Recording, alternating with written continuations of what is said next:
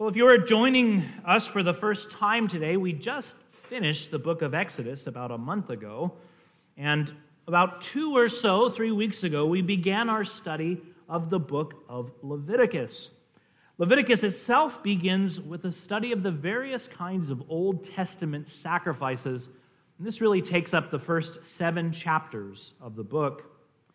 As we've seen, the first kinds of offerings, the first category of offerings mentioned are food offerings. They're called food offerings to the Lord, and they have a pleasing aroma. The first kind of food offering that we saw was the burnt offering, or perhaps better translated, the whole burnt offering. As I said, the burnt offering is kind of the most basic, generic kind of Old Testament offering that there was. Um, it's kind of the starting point, more or less, for all other offerings. As we said, it has two elements in it, which we see in varying degrees, some more, some less, in all the other sacrifices, um, almost. On the one hand, there's, there's uh, namely a negative element. There's an atonement for sin. We saw that this is not necessarily, at least with the burnt offering, for any particular sin of the worshiper, but just their overall sinfulness. That needs atonement if they are to offer sacrifice. But sacrifice is not a purely negative thing, it also has a positive element seen in the fact that this is a food offering to the Lord. You're giving back to God. It's a positive worship element as well. And we saw that Christ is our burnt offering, making atonement for our sins and also offering perfect worship on our behalf. Next, we saw last week the grain offering, or as I would translate it, the tribute offering. The tribute offering. We saw that this particular food offering was especially focused on covenant fidelity and faithfulness.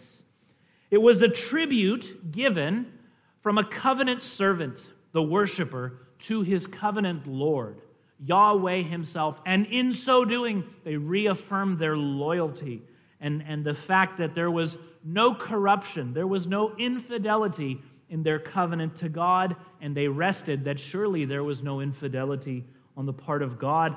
And we saw that also with the, with the grain offering, Christ is our grain offering, as he is the perfect covenant servant, ever faithful to his covenant Lord, the Father. Well, today we are looking at the last of the food offerings, namely the peace offering, as it is translated by most modern translations.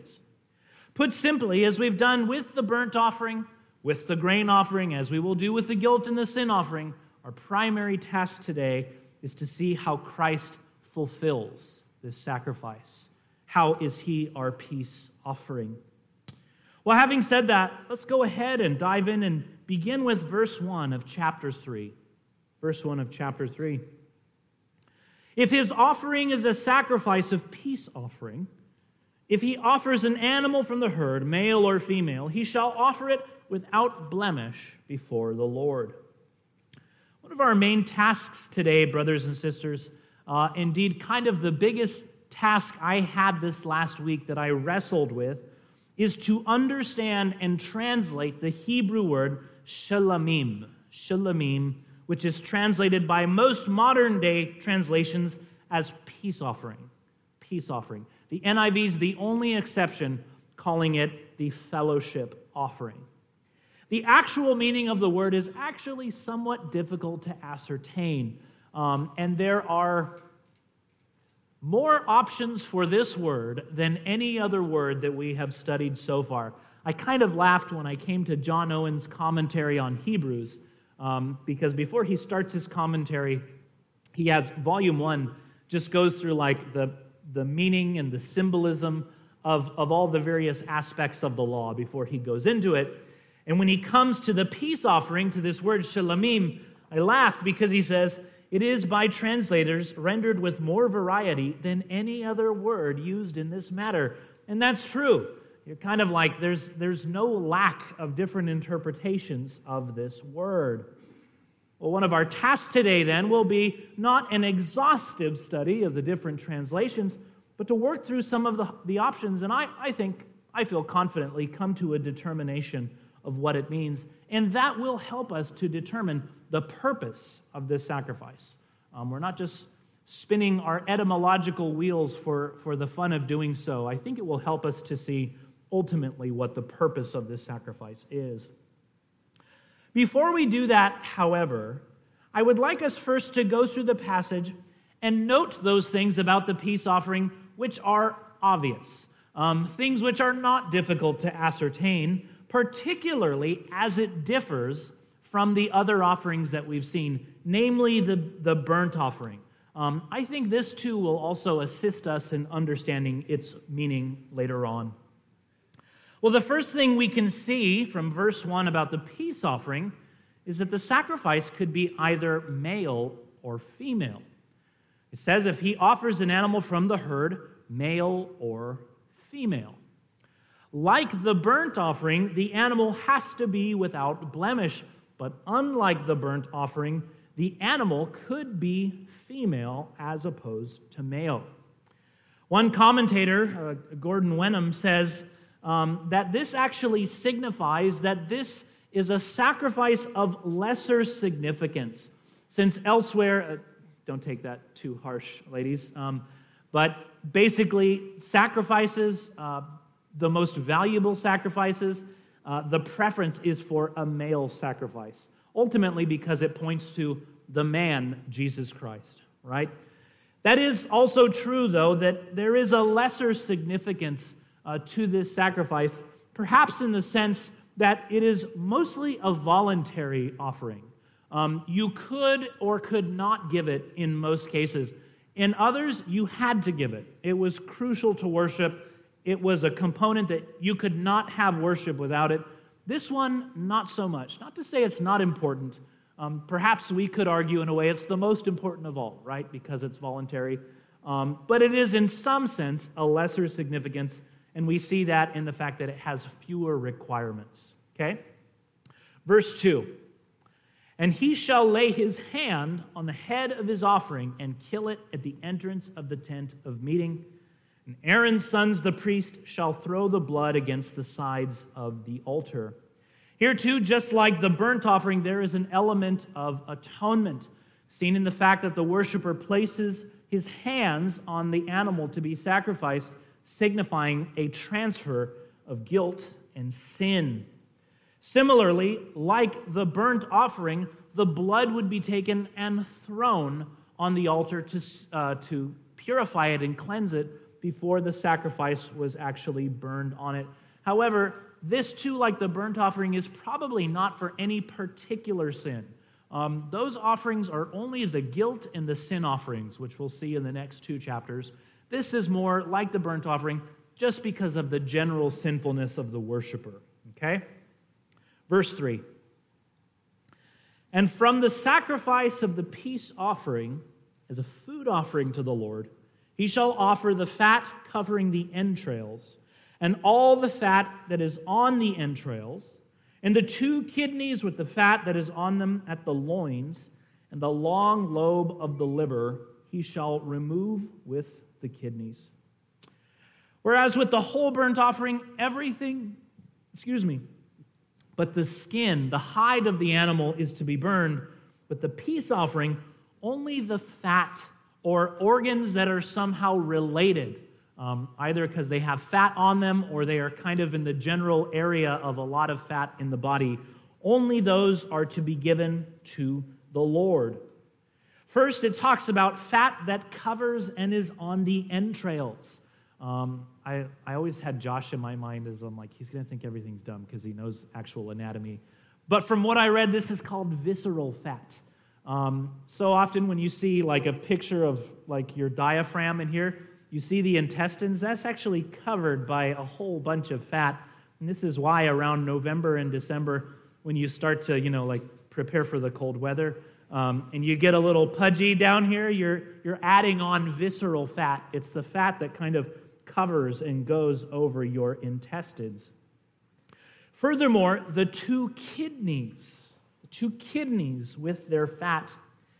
Kidneys are not only generally kind of near the visceral fat, although they're kind of more up here, but they do have a special fat around them.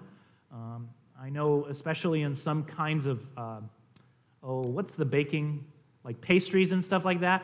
Uh, sometimes they use suet. Have you ever heard of suet? It's a special kind of fat. Um, you can buy beef suet or something, and it's around the kidneys. Um, that fat with the kidneys themselves, um, because they're near fat, would also be offered. And kidneys themselves just kind of generally are associated with fat um, in Scripture. Lastly, as far as the long lobe of the liver, as the ESV translates it, honestly, we're not really quite sure what that means. The word in Hebrew means something along the lines of an appendage or even a finger. Most suggest that it is the caudate lobe of the liver. Um, why the caudate? Um, the word actually in Latin for that actually means like a tail. Uh, and perhaps maybe it's getting at this original idea of like a tail, an appendage of it. Why that specifically, we're not told. Perhaps um, it's just the choicest part of the liver. It's connected with the fat. It has the overall purpose of all the other things. Um, and the purpose of giving the fat to the Lord is you're giving the best. Um, we are in a society that is anti fat. Fat is bad, thin is good. In the ancient world, it was the opposite. Um, you, you see Joseph, when his brothers come, he says, I will give you the best of the land, the fat of the land, right? Because if you have fat portions, you're not starving. You have enough to eat, and you have life and health and all kinds of things. And so it says in verses 16 through 17 all fat is the Lord's. It shall be a statute forever throughout your generations and all your dwelling places that you neither eat fat nor blood. It was all the Lord's. If you've ever had a steak, the best kinds of steak, the best cuts have good marbling in them, good fat. They are tasty and juicy, right? It's the best. So also, the fat portion is the best of the animal, and so it is also given to the Lord. Verse 5 says, Then Aaron's sons shall burn it on the altar on top of the burnt offering, which is on the wood on the fire. It is a food offering with a pleasing aroma to the Lord. Now, an important feature of the peace offering, and one which we will consider later on when we try to determine the exact meaning of the word, is that it is rarely, if ever, given on its own. You would never just bring a peace offering. In fact, it always seems to be preceded by a burnt offering, as it is indicated here. Presumably, as the burnt offering was being consumed on the fire, then you would offer the peace offering. And after the blood was thrown on, they would take all the fat portions and put them on the burnt offering as it was being consumed. The only thing to note here, or uh, uh, just remember that before we go on, it's always preceded by a burnt offering. Now, the rest of the chapter is more or less the same, except it gives instructions for peace offerings of lesser value, just as we saw with the burnt offerings. The only exception here um, is that the only other options were that it could be a lamb or a goat. No birds could be given. The reason being is that um, the peace offering, uh, the fat was given to the Lord, the rest was given back to the worshiper to eat a fellowship meal with the Lord. And I don't know if you've ever hunted doves or anything like that. There's not a whole lot of meat on them. So one single pigeon or turtle dove is not enough for a fellowship meal. So the only animals for a peace offering would be cows, lambs, or goats. Other than that, the instructions are virtually identical. Whatever the animal was be, would be, the hands of the worshiper would be placed on it. It would be killed. The, the priest throws the blood on the side of the altar, and the fatty portions are given to the Lord. Well, having established all that, let's now try to understand the meaning of the word shulamim in Hebrew.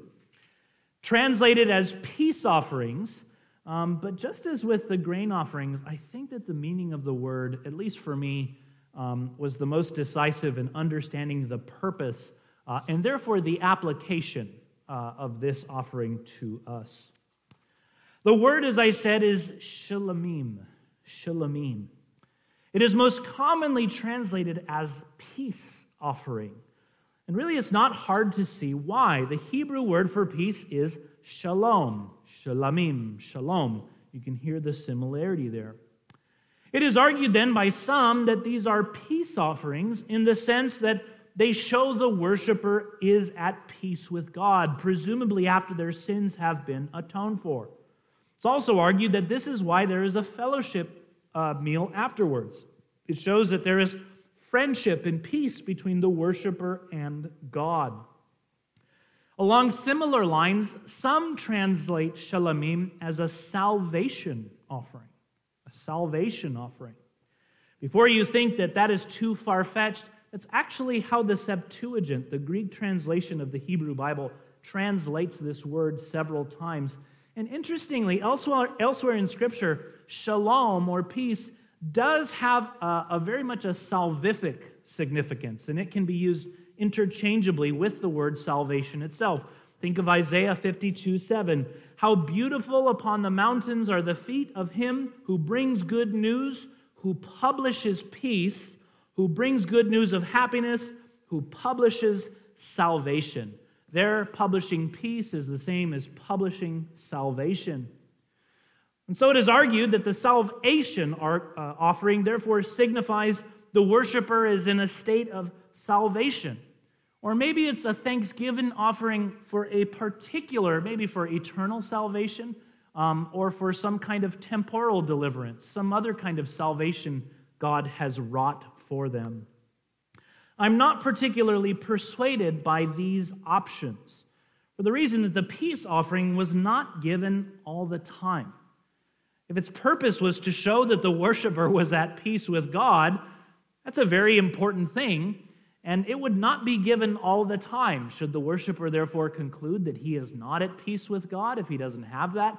Maybe that he doesn't have fellowship with God because he hasn't had the fellowship meal afterwards? Furthermore, it seems that with the giving of the burnt offering or the grain offering, the worshiper is at peace with God Anytime God accepts an offering, there's peace between the worshiper and God. I'm not too persuaded of that argument. Others argue that the idea behind Shalomim is one of completion. Completion. Even the meaning of shalom, it's not merely the meaning of the absence of conflict, but it's more along the lines of wholeness, intactness, completion. There's nothing that is missing. The word shalom itself comes from the verb shalem, which means to complete or to finish something.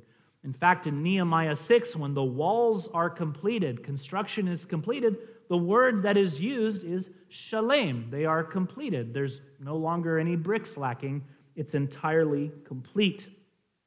Well, it's argued then that the shalamim means the final or the completing sacrifice. And this goes along with the idea that it's given with other sacrifices. It's the last one to be given. And so it's argued with the peace offering, it brings everything to an end, perhaps like how I give the benediction at the, the, the end of every service, right?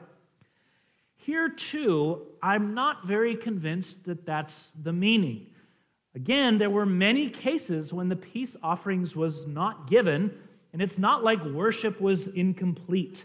Um, it's not as though something was lacking uh, even though they weren't given. So I'm not particularly persuaded that that's what it means. Now, it should be said that the one element that everyone does agree is that at the end there is a fellowship meal.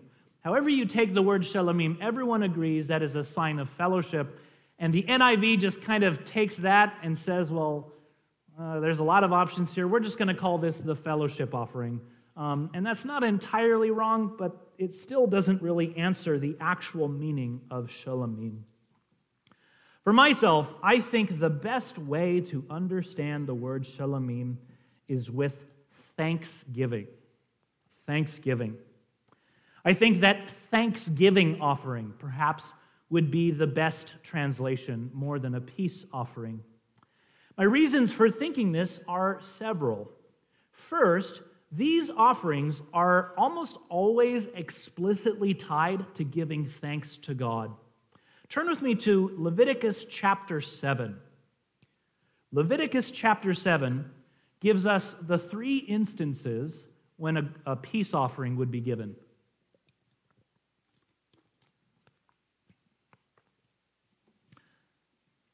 Leviticus 7, verses 11 through 16. it says, And this is the law of the sacrifice of peace offerings that one may offer to the Lord. If he offers it for a thanksgiving, that is the first kind of peace offering, a thanksgiving offering. The word there is todah, todah. Um, if you were to go to Israel today, uh, let's say you were at a restaurant and your waiter were to refill your water and you just wanted to say a quick thanks, you'd say todah, just means thank you. And so the first occurrence that you would give a peace offering, so called, is for a thanksgiving offering. Verse 12 continues with the other stipulations if it's for thanksgiving. If he offers it for a thanksgiving, then he shall offer with the thanksgiving sacrifice unleavened loaves mixed with oil, unleavened wafers smeared with oil, and loaves of fine flour well mixed with oil. With the sacrifice of his peace offerings for thanksgiving, he shall bring uh, his offering with loaves of leavened bread. Now, just a side note there notice that you could bring leavened bread with the peace offering. Um, somebody asked me last week, and I was like, that's a totally brilliant question. I don't know why I didn't think of that. We saw that with the grain offerings, it could not have uh, anything with leaven, yeast, or even honey, because honey would be used for fermentation, right? But I said there would often be drink offerings of wine poured with the grain offering. And so somebody asked me, well, if fermentation and leaven and alcohol is not supposed to be with the grain offering, why would they offer wine? And I thought, that's a great question I never even thought of. Um, that's a dentist question, right? My answer was that leaven, uh, and I guess honey and fermentation, is a symbol sometimes of corruption and sin, right? But it's only a symbol. There's nothing inherently wrong, inherently sinful with eating leavened bread right? Praise the Lord. Um, just as there's nothing inherently sinful with being unclean, right? And so we can say that there are, even here, we see the, the lack of inherent sinfulness with leaven in the fact that even with the peace offerings, some leavened offerings could be brought. Okay? Moving on to verse 16. But if the sacrifice of his offering is a vow offering or a free will offering, it shall be eaten on the day that he offers his sacrifice, and on the next day what remains of it shall be eaten. Here we are told of the other two instances when someone would give a peace offering, either when they had made a vow to God that if he delivered them, if he did such and such a thing, then once they were delivered, they would pay a, a sacrifice, uh, they would pay their vows to God, or a free will offering. As far as paying or performing vows, the Psalms speak about this a lot. Psalm 61. Oh, that's what I meant to do. I meant to use Psalm 61 for the call to worship. I chose 66. I just realized this now. Psalm 61, which we were supposed to sing for our opening psalm, says in verse 8 So will I ever sing praises to your name as I perform my vows day after day. Or Psalm 116, verses 17 through 18. I will offer to you the sacrifice of thanksgiving and call in the name of the Lord. I will pay my vows to the Lord in the presence of all his people.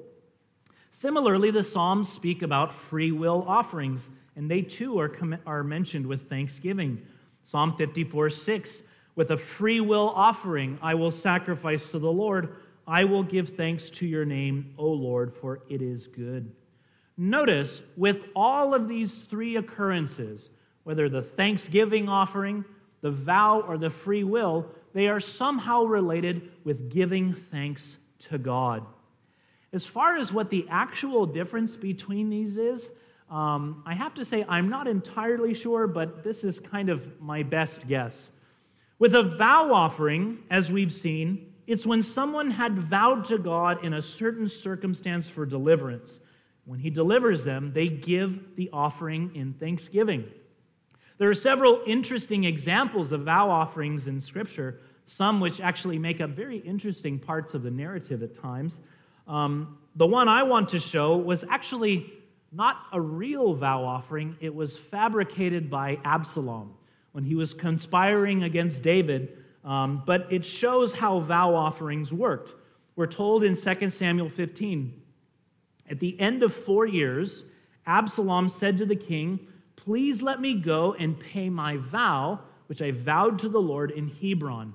For your servant vowed a vow while I lived at Geshur in Aram, saying, If the Lord will indeed bring me back to Jerusalem, then I will offer worship to the Lord. So it's a fabricated story. It's his pretense for starting his rebellion against his father. And yet there is truth in it, and it shows us how vows work. There'd be a situation um, that I keep, because of Reformation I keep, keep on thinking of Martin Luther, right? What was his vow in the, um, in the lightning storm?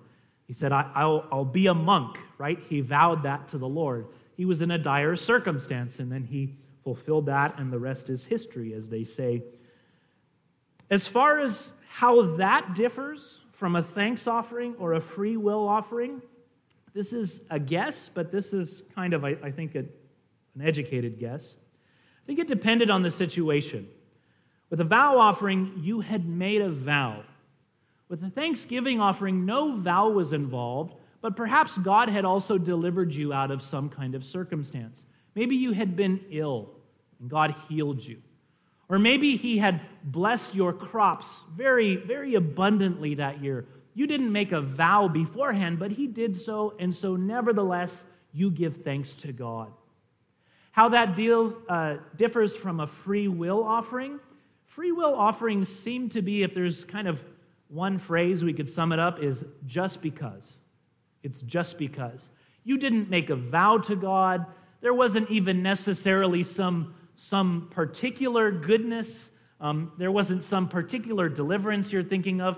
It's just the overall goodness of God. You decide to give a free will offering, and so you pay your vow, and they're all related to Thanksgiving in some way. This makes sense of why they consist of fat portions. You're giving the best back to God. As you say thank you, you're giving the best back to Him. That, that's appropriate, right? However, one thing still remains for us to do. That is to say, what the actual meaning of shalomim is. I think circumstantially, it's best understood as a thanksgiving offering, but what does the word itself actually mean? We still haven't given any answers here. I think that the best way to understand shalomim is with the concept of repayment. Repayment. The verb shalem can mean to complete, but it can mean also to repay someone. And that actually makes sense. If you think of someone giving you someone, you kind of complete their kindness by repaying them. Or if you are in debt, you kind of fill the hole in repaying them. You're, you're completing it means to repay. Sometimes it can speak of making restitution. So, for example, Exodus 22 12. If a man steals an ox or a sheep, he kills it or sells it, he shall repay, yeshalem, five oxen for an ox and four sheep for a sheep. At other times, it can speak of repaying in terms of vengeance, especially God's vengeance against his enemies. In fact, very interestingly, in Isaiah 34 8, it says, For the Lord has a day of vengeance, a year of recompense for the cause of Zion. That's interesting because the word for vengeance in Hebrew there is the closest word that I could find to shalamim. It's the Hebrew word shalumim. Shalumim, shalamim, very, very similar. And it means vengeance in terms of repayment. God is paying them back for their sins. Lastly, and for me, this, this was kind of the most convincing, the verb shalem itself, to repay, is the, verse, the verb most commonly used to speak of paying a vow. You're paying a vow. We read language like that without even thinking of it necessarily in terms of payment or recompense, but it's actually the same word used for making repayment or restitution. In fact, it's interesting. Uh, in Psalm 116:4, I will pay my vows to the Lord in the presence of all his people. You always pay your vows. I think then that the word shelamim most literally means a paying back to God in the sense of giving back. Obviously, we can never pay back God um, what would be equal to all the goodness that He gives us, but in this sense, it's a return. It's very interesting. The Puritans, uh, or maybe just everybody back then, they often spoke of giving thanks and our responses to God as our returns to God for His goodness. We could say that this is an offering of returns, not that you could pay. Um, who could ever pay back God? But you are giving back in terms of thanksgiving. Interestingly, perhaps you're familiar with the phrase in Scripture, What shall I render to the Lord for all his benefits? Familiar with that? That's actually Psalm 116, which talks about paying vows and I think he's getting at the irony I am paying my vows of thanksgiving, but what can I actually pay the Lord? Um, I think that that shows us that's kind of how it's understood. It's a paying back of thanksgiving. That shows us then the function of the peace offerings. They were thanksgiving offerings back to the Lord for all his goodness. Of course, they could never pay back God. What can you give God that He has not already given you? He gives you everything, right? And yet, God desires that His people be a thankful people, that they express their gratitude for all His mercies. He saved them out of slavery under ruthless, murderous taskmasters. He made them a special people, declaring them his covenant people, his nation among all the nations. He brought them to a good land. He subdued their enemies. And all he really asked in, in, in return that you give thanks, a heart of gratitude, a heart of thanksgiving for all his blessings. Sadly, brothers and sisters, as we all know, but for a few exceptions, this was not the history of the people of Israel. At best, at best, their peace offerings, they offered them with the fat of spotless animals, at best, and yet their heart was far from God. They did not have what the peace offering signified, which is a heart of gratitude, the fat of the heart offered to the Lord. God says in Amos, Come to Bethel and transgress. Come to Gilgal and multiply transgressions. Bring your sacrifices every morning, your tithes every three days. Offer a sacrifice of thanksgiving of that which is leavened, and proclaim free will offerings. Boast of your free will offerings, for so you love to do, O people of Israel, declares the Lord. They offered the fat of animals, they offered unblemished animals, and yet they loved injustice. And they had hearts of ingratitude towards the Lord. They offered the fat of animals, and yet they kept back the best part of their own hearts for themselves. God says in Isaiah chapter 1, verses 10 through 11, Hear the word of the Lord, you rulers of Sodom Give ear to the teachings of our God, you people of Gomorrah. He's talking about the rulers of Jerusalem. He calls them the rulers of Sodom and Gomorrah. What to me is the multitude of your sacrifices, says the Lord. I have had enough of your burnt offerings of rams and the fat of well fed beasts. I do not delight in the blood of bulls or of lambs or of goats. At best, their offerings were ceremonially good but their hearts were full of ingratitude. Worse than that, often they were not, uh, not only were their hearts far from God, but their offerings reflected the ingratitude of their hearts as well. Malachi deals with this especially. He says in Malachi 1:14, "Cursed be the cheat who has a male in his flock and vows it and yet sacrifices to the Lord what is blemished. For I am a great king, says the Lord of hosts, and my name will be feared among the nations."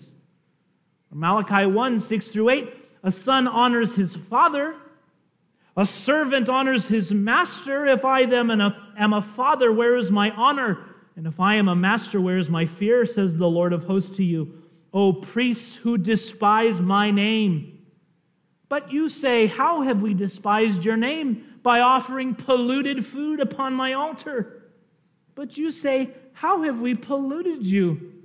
By saying that the Lord's table may be despised. When you offer blind animals and sacrifices, that not evil? And when you offer those that are lame or sick, is that not evil? present that to your governor. Will he accept you or show you favor, says the Lord of hosts? But sadly, the very worst of all, the worst case scenario, their vows were not even to the Lord, but they displayed the worst sort of ingratitude by worshiping and making vows to other gods. God says in Jeremiah 44, 44 25, Thus says the Lord of hosts, the God of Israel You and your wives have declared with your mouth and have fulfilled it with your hands, saying, We will surely perform our vows that we have made to make drink offerings to the Queen of Heaven, the goddess Asherah, and to pour out drink offerings to her. In fact, they are so blind when God brings judgment on them they double down on their idolatry. They say to Jeremiah, As for the word that you have spoken to us in the name of the Lord, we will not listen to you. But we will do everything that we have vowed make offerings to the Queen of Heaven and pour out drink offerings to her, as we did, both we and our fathers, our kings and our officials, in the cities of Judah and in the streets of Jerusalem. For then we had plenty and prospered and saw no disaster, but since we left off making offerings to the Queen of Heaven and pouring out drink offerings to her, we have lacked everything and have been consumed by the sword and by famine. They attribute all the goodness that Yahweh gave to them to a false goddess. And even when God lovingly comes along to discipline his people, to turn their hearts back to him, what do they do? They say, We will not do it. That's how we lost all the goodness that came from the Queen of Heaven. As a side note, I can't help but think that the only time, I'm not trying to pick on Roman Catholics, the only time the phrase the Queen of Heaven is used in the Bible is to speak of the false goddess Asherah. It's never a good thing to worship the Queen of Heaven in the Bible. They were supposed to be a people of gratitude, and yet so often they gave the utmost ingratitude to God. And yet, brothers and sisters, aren't you and I so often just like them? God has rescued us from the pit of hell he washed our sins, and at best, we offer outwardly good thanksgiving in song or prayer, outward gratitude, while our hearts are far from God, full of ingratitude, even grumbling, perhaps secretly thanking other idols that we worship. He gave us a new heart. He placed His Holy Spirit within us but so often, so often we offer to the Lord blemished and lame offerings of weak praise, distracted prayer, and half hearted repentance. He has given us eternal life, and we will one day, He will one day glorify us and transform our bodies, and we shall behold God in heaven for all eternity. And yet, at the very worst, the ultimate display of ingratitude, we too chase after other gods. We worship the idols of our heart. And yet, brothers and sisters, our great hope, indeed the great hope of Old Testament Israel as well, is that Jesus Christ is our perfect thanksgiving offering. His heart was never far from God. With Jesus, it was never merely external worship to Yahweh, but his heart was just as equally matching in fervor and love to God. He withheld nothing from the Father. Everything he gave willfully. He did not keep the fat for himself, he gave everything to God. You know, fat, as I've said, is associated with the goodness of life, the most valuable portions. And yet, in many ways, brothers and sisters, the most valuable portion, the most valuable gift, is life itself. This is why Christ can say, You should cut off your hand or pluck out your eye. Very, very valuable things, even today, but especially in, in the ancient world. Why? So that you can enter eternal life. Truly, this is true of this mortal life as well. There are many things, valuable things, that men will part with if they can themselves keep life. Wealthy men pour out vast fortunes trying to just stay alive. It's the most choice part of life itself. Even this Christ did not withhold. Freely he gave to the Father, and he did so for the ungrateful sinners the world. He never for an instant gave the ingratitude of worshiping something other than his Father, but in all things gave the gratitude of perfect devotion. Christian, as ungrateful as you and I are, and we are very ungrateful, by faith we stand in the righteousness of Jesus Christ today. And his thankfulness is our own. In Christ, you have the sweet smelling aroma of his life upon you, and God is pleased with you. In Christ, you are not accounted ungrateful, though you are. With Reformation Day coming up, we remember the phrase in Latin, simul justus et peccator, simultaneously righteous in Christ and a sinner in their own heart.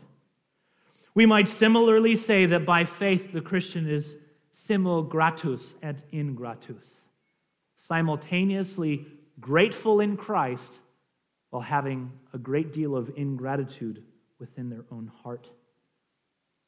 When your heart is full of ungratitude and you fear that the Lord will pay you according to your sins, remember it shall not happen.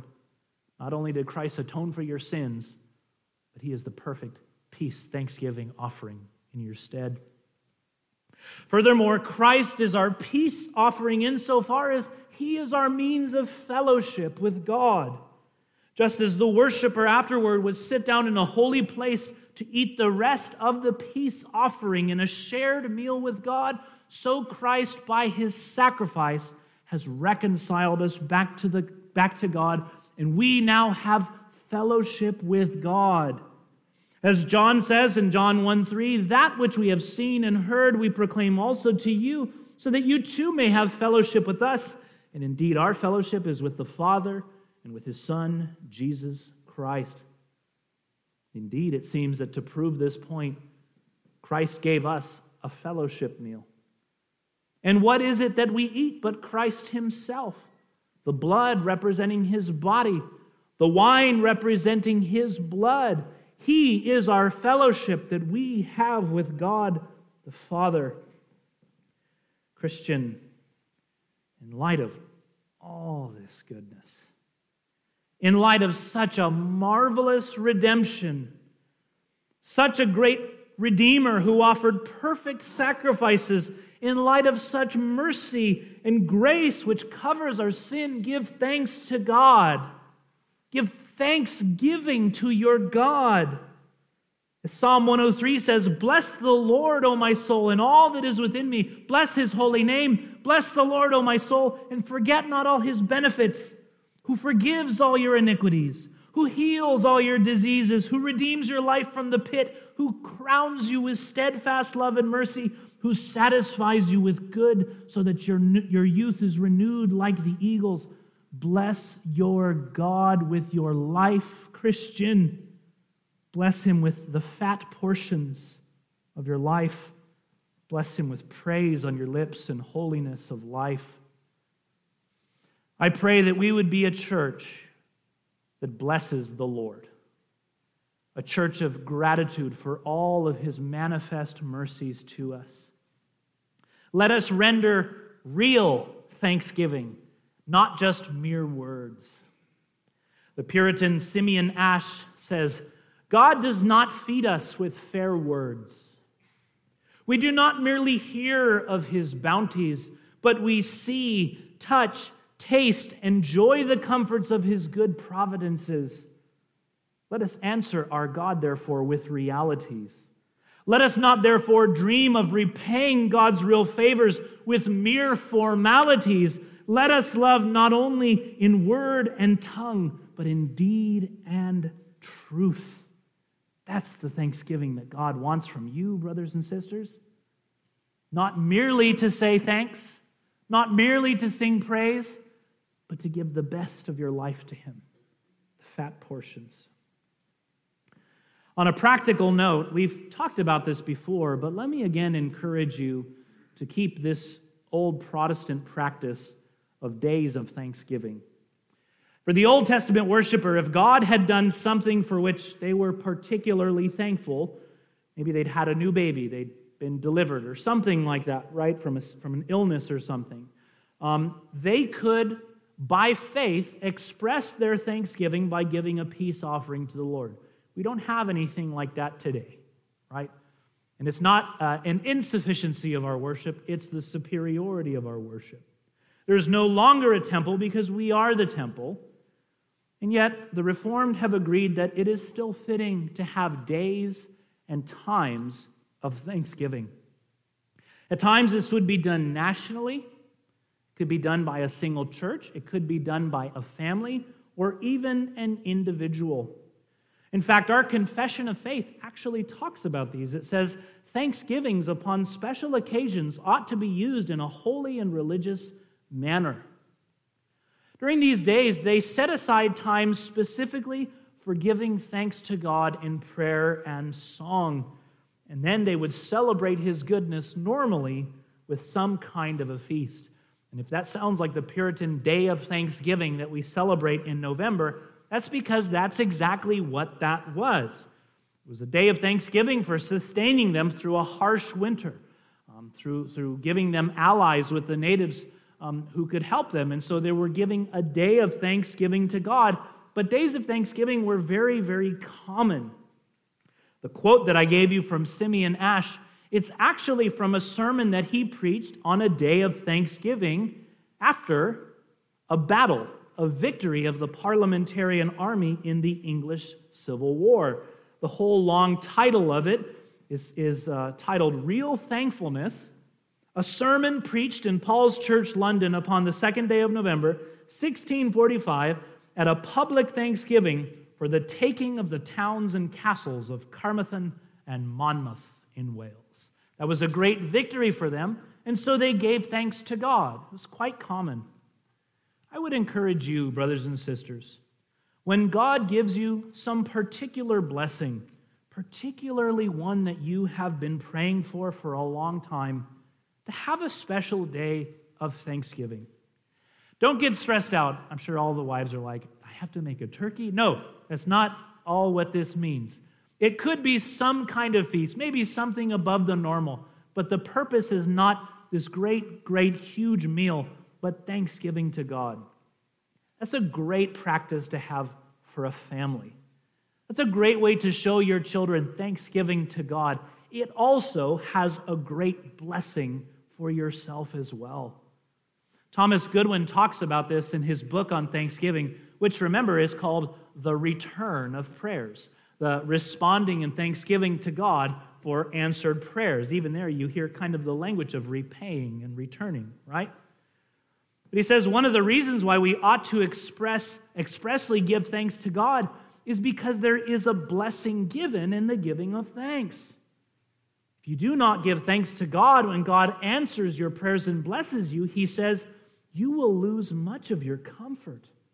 There is no greater joy than to see prayers answered The receiving of an answer and blessing from God makes joy to abound and overflow. Yea, even when we pray for others, if our prayers be answered for them, our joys are exceeding great. It is a comfort in many ways, he says. First, to hear from God, as to hear from a friend, though it be but two or three words, if at the bottom it is signed, Your loving Father, your assured friend, it satisfies abundantly. Secondly, to remember that God is mindful of us, accepts our works, fulfills his promises. Therefore, you lose much of your comfort in blessings when you do not observe answers to your prayers and thanksgiving. Receive that extra blessing of the Lord. Have a heart of gratitude to the Lord, and do so especially because Christ, as your perfect peace offering, has covered your sin and given you his righteousness. Let's pray.